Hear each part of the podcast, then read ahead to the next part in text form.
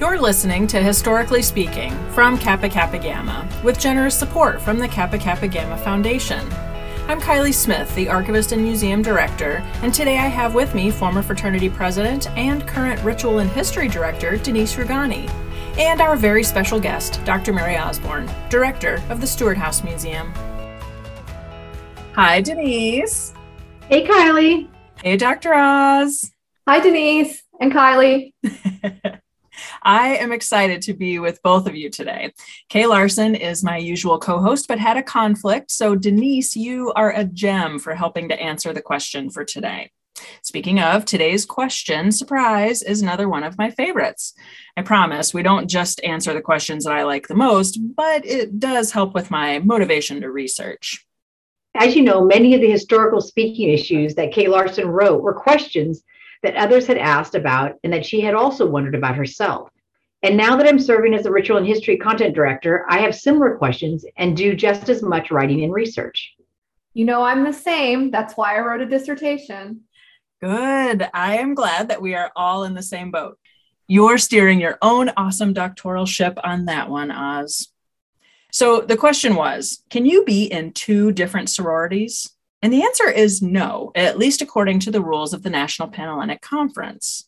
We've already covered the history of NPC in other podcasts, but the gist of it is even before those early meetings, there were casual agreements on campuses that once you joined one group, you wouldn't join another.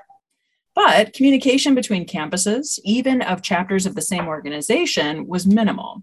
So it's no surprise that there are records of people who joined more than one national or international organization for women. Some were likely by accident. Say they participated in ceremonies at one chapter, but didn't really recognize the significance, and so they participated in ceremonies at another chapter, perhaps on a different campus, and poof, member of two different organizations. Even when I was on fraternity council, and still today, there are members we cannot find in our database. And it's thought that they went through the formal pledging ceremony, but left school before initiation. To them, they assume they're Kappas, but they're not in our membership rolls because they didn't complete that second step of membership. And don't forget the holes in record keeping. Any researcher knows that there are going to be gaps in the data, whether because a chapter didn't turn in their list of new members, or records were lost during a fire, or any number of things. And it still definitely comes up at headquarters. One of my favorite pictures that used to hang at headquarters is from our Upsilon chapter at Northwestern from 1888 or 1890. Everyone is wearing a Kappa key except for one woman smack in the front row wearing a Pi Beta Phi arrow. When I asked our friend Fran Beck about the photo, she noted that the Pi Beta Phi chapter at Northwestern wasn't established until 1894 so, our best guess is that a transfer student arrived at Northwestern and, without a chapter of her own, was invited to spend time with the Kappa chapter. After all, both of our purposes are to support women as they pursue higher education. What an incredible example of the Monmouth duo. And that's not the only one, since I get to talk about another. But I'll let Dr. Oz go first. All right, Dr. Oz. I remember when you first told me about the long lost Stewart relative that you uncovered and her unique life story. We were both interested at first because in the Stewart family line, it seems that after Minnie Stewart and her friends founded Kappa Kappa Gamma in the charter room of the Stewart House, her descendants ended up joining both Kappa and Pi Phi, about half and half. The more modern relatives were Pi Phis, so finding another Kappa in the line was especially interesting.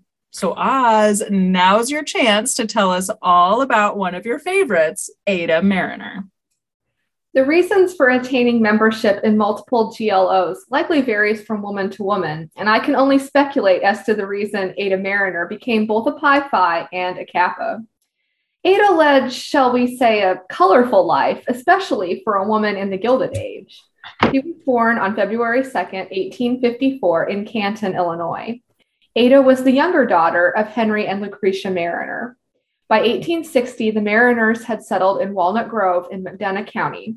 She briefly attended Monmouth College in 1874 and then transferred to Lombard University in Galesburg, where she graduated with a bachelor's degree in 1878. While a student at Lombard, she was initiated into Pi Beta Phi.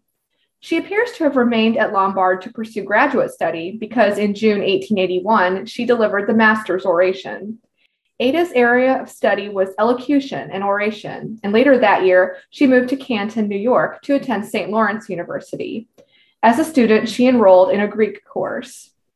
There, on September 26, 1881, Ada became a charter member of Beta Beta, a chapter of Kappa Kappa Gamma. She did not complete a degree, but instead returned home to Walnut Grove the next year. Okay, wait, I have two questions. One, Ada was born in Canton, Illinois, and then she moved to Canton, New York. That's right. That's an interesting coincidence. And then she, let's see, you said she returned home to Walnut Grove. Is this the Walnut Grove of Laura Ingalls Wilder fame? Ha ha ha. No. no, it is not. All right. Well, sorry. Carry on. Thank you. Ada is back in Walnut Grove, but she was not idle for long, however. The Knoxville Daily Chronicle reports that she was a candidate for McDonough County Superintendent of Schools. She became the fifth woman in Illinois nominated for county superintendent, but lost the election. In the mid 1880s, tragedy befell the Mariners. In 1884, Ada's mother, Lucretia, died, and two years later, Ada's older sister, Mary, succumbed to tuberculosis. Ada did not attend her sister's funeral, perhaps because she was enrolled at the National School of Elocution and Oratory in Philadelphia. She also studied under Samuel Silas Curry and Leland T. Powers of Boston. She graduated from the school in 1887 and took a position teaching elocution at Buchtel College in Ohio. Ada remained at Buchtel for two years and then at some point in 1890 relocated to Louisiana. According to the New Orleans Times Democrat, Ada delivered a lecture on physical culture and dress reform to the Women's Club. She argued that women's physical education was equally as important as their mental education and advocated attire that promoted freedom of movement. According to Ada, a woman's garment should consist of but three garments a union suit, bifurcated skirt, and dress, which should all be made in one piece. Ada had additional opportunities to act on her views on physical education by teaching gymnastics classes to women in the Southern Athletic Club. These, however, are not gymnastics as we understand them. The Delsarte and Sargent systems Ada taught deal with bodily attitudes and gestures used to improve declamation and dramatic expression. Presumably, once her health improved, Ada moved to Pasadena, California. She taught English literature at Throop University for at least one year. Throop University was the forerunner to the California Institute of Technology.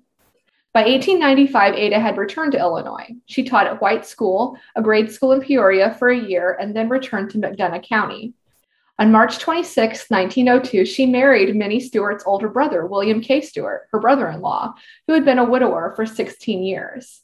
William and Ada divorced after only two years together. Not long afterwards, Ada's father, Henry, died, and Ada weathered more scandal with the ensuing lawsuit over his will. Sometime between 1909 and 1910, Ada sold her possessions and headed west. She eventually settled in Bliss, Idaho, where her cousin Frank Mariner resided. She joined the Bliss Townsite Company, of which he was the president. She served as the secretary and treasurer. The Bliss Townsite Company became embroiled in at least one lawsuit, and Ada was again accused of fraud. She died in Idaho at the age of 85 from cardiovascular disease and pneumonia. In her will, she left Lucretia and Isabel her remaining assets. She is buried in Bushnell, Illinois, with the rest of the Mariner family. As I have been piecing together Ada's narrative, I have little sense of her personality. I have only a handful of her own words and no confirmed photographs of her yet.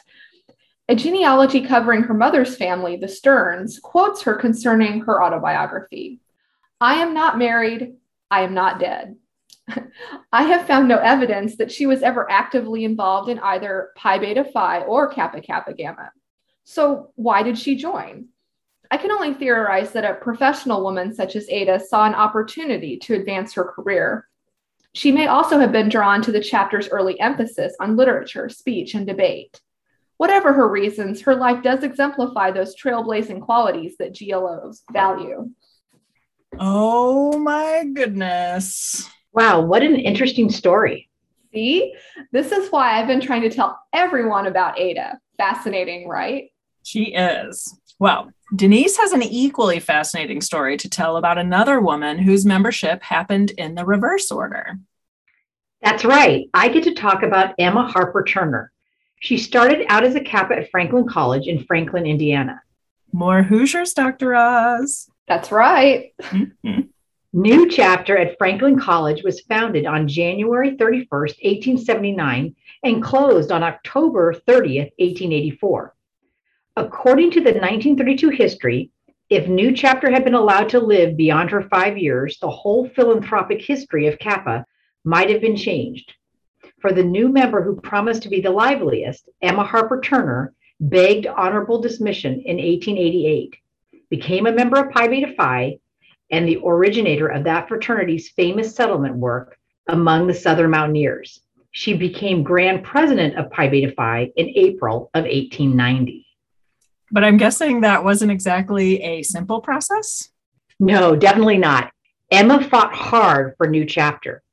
Again, May Westermann writes in her 1930 history that the unpleasantness began before the 1884 convention when Nu's charter was revoked in what seems to have been a clash of personalities, misunderstandings, some laxity, and a switch in fraternity policy. May continued that it would be impossible to record the details without including unhappy personalities, which should be forgotten and buried rather than perpetuated in a published history. Uh, that's some historical gossip I'd like to read. Isn't that the truth? Or not, I suppose. Anyway, back to Nu. So, Nu Chapter was started by Iota Chapter at DePauw with six charter members. During the next five years, 35 others were initiated, a few after the chapter was closed. The members during those early years in the 1880s were young women from prominent Franklin families. At the commencement week banquet, they entertained out of towners and local society. No case of college discipline was ever directed against a woman of Nu, and during the commencement of 1883, every prize but one was taken by a new Kappa. How shocking it must have been to such a chapter one that described itself as prosperous, peaceful, and happy, to learn that the 1884 convention had levied a $10 fine for not sending a delegate or an excuse to national convention, general disregard of constitutional requirements, and the low standard of Franklin College. Ouch, that's kind of harsh. I'll say, shocked, Nu called a meeting of Indiana chapters for October 11th, 1884, but no one showed up. An appeal was sent to the Grand Council asking for renewal or a temporary charter until 1886. The president and the faculty of Franklin College sent letters, but to no avail. The temporary charter was refused, but Nu continued to fight. Friendly letters passed between the chapter and Charlotte Barrell Ware of Phi chapter at Boston, Grand President. And in 1886, Emma Turner attended the convention in Akron to continue the battle. After an appeal by the Phi delegate in Miss Turner's behalf, it was moved that a chapter be placed in Franklin College. However, by then, the feelings against the chapter had become a feeling against small colleges and the motion lost. Nu became a local society for a couple years, and Miss Turner became a Pi Beta Phi. Talk about a shift in culture, given that Kappa was founded at a small college, Monmouth, and just 16 years later, they had no favor for small colleges? I know the same thing happened at my school, Simpson College. It was small, and when Omicron failed to send a delegate to convention, they pulled the charter and said the school also had a low standard. So that chapter closed in 1890. Well, 1890 is a pivotal year because Emma Harper Turner begged to be released from Kappa in 1888, after which she prominently became a charter member of Pi Beta Phi's Indiana Alpha chapter on January 16, 1888. By 1890, she was grand president of Pi Beta Phi. And today, Pi Phi's Emma Harper Turner Fund is the emergency assistance fund for Pi Phi's in dire financial need due to unforeseen life circumstances. That's quite a trajectory. And is that like our Rose McGill Fund?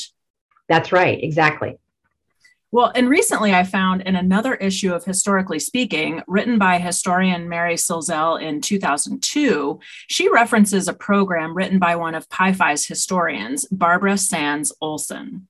Olson wrote that Emma believed in growth, and it was through her constant urging that Pi Phi extend to a number of colleges and universities. When she moved to Washington, D.C., she instigated the formation of a chapter at George Washington University and thus became a charter member of two of Pi Phi chapters.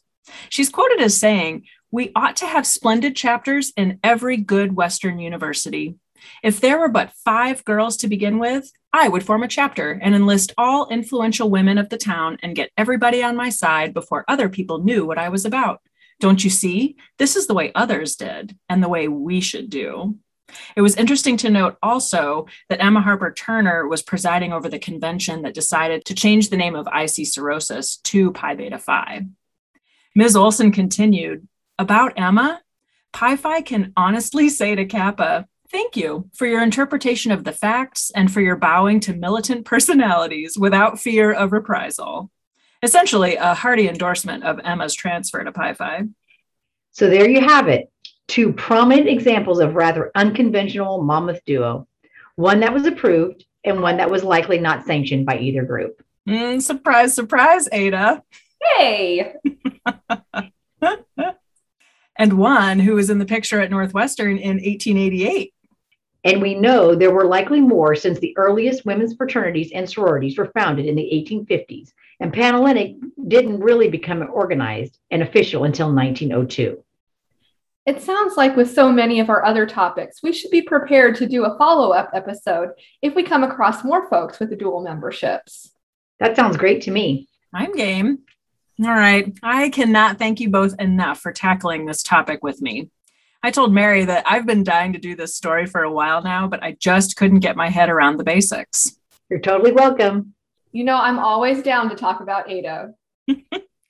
All right, listeners, if you have a question you'd like us to answer, send it along to archives at kappa.org and we'll feature it in a future episode. Until next time, bye. Bye. Bye.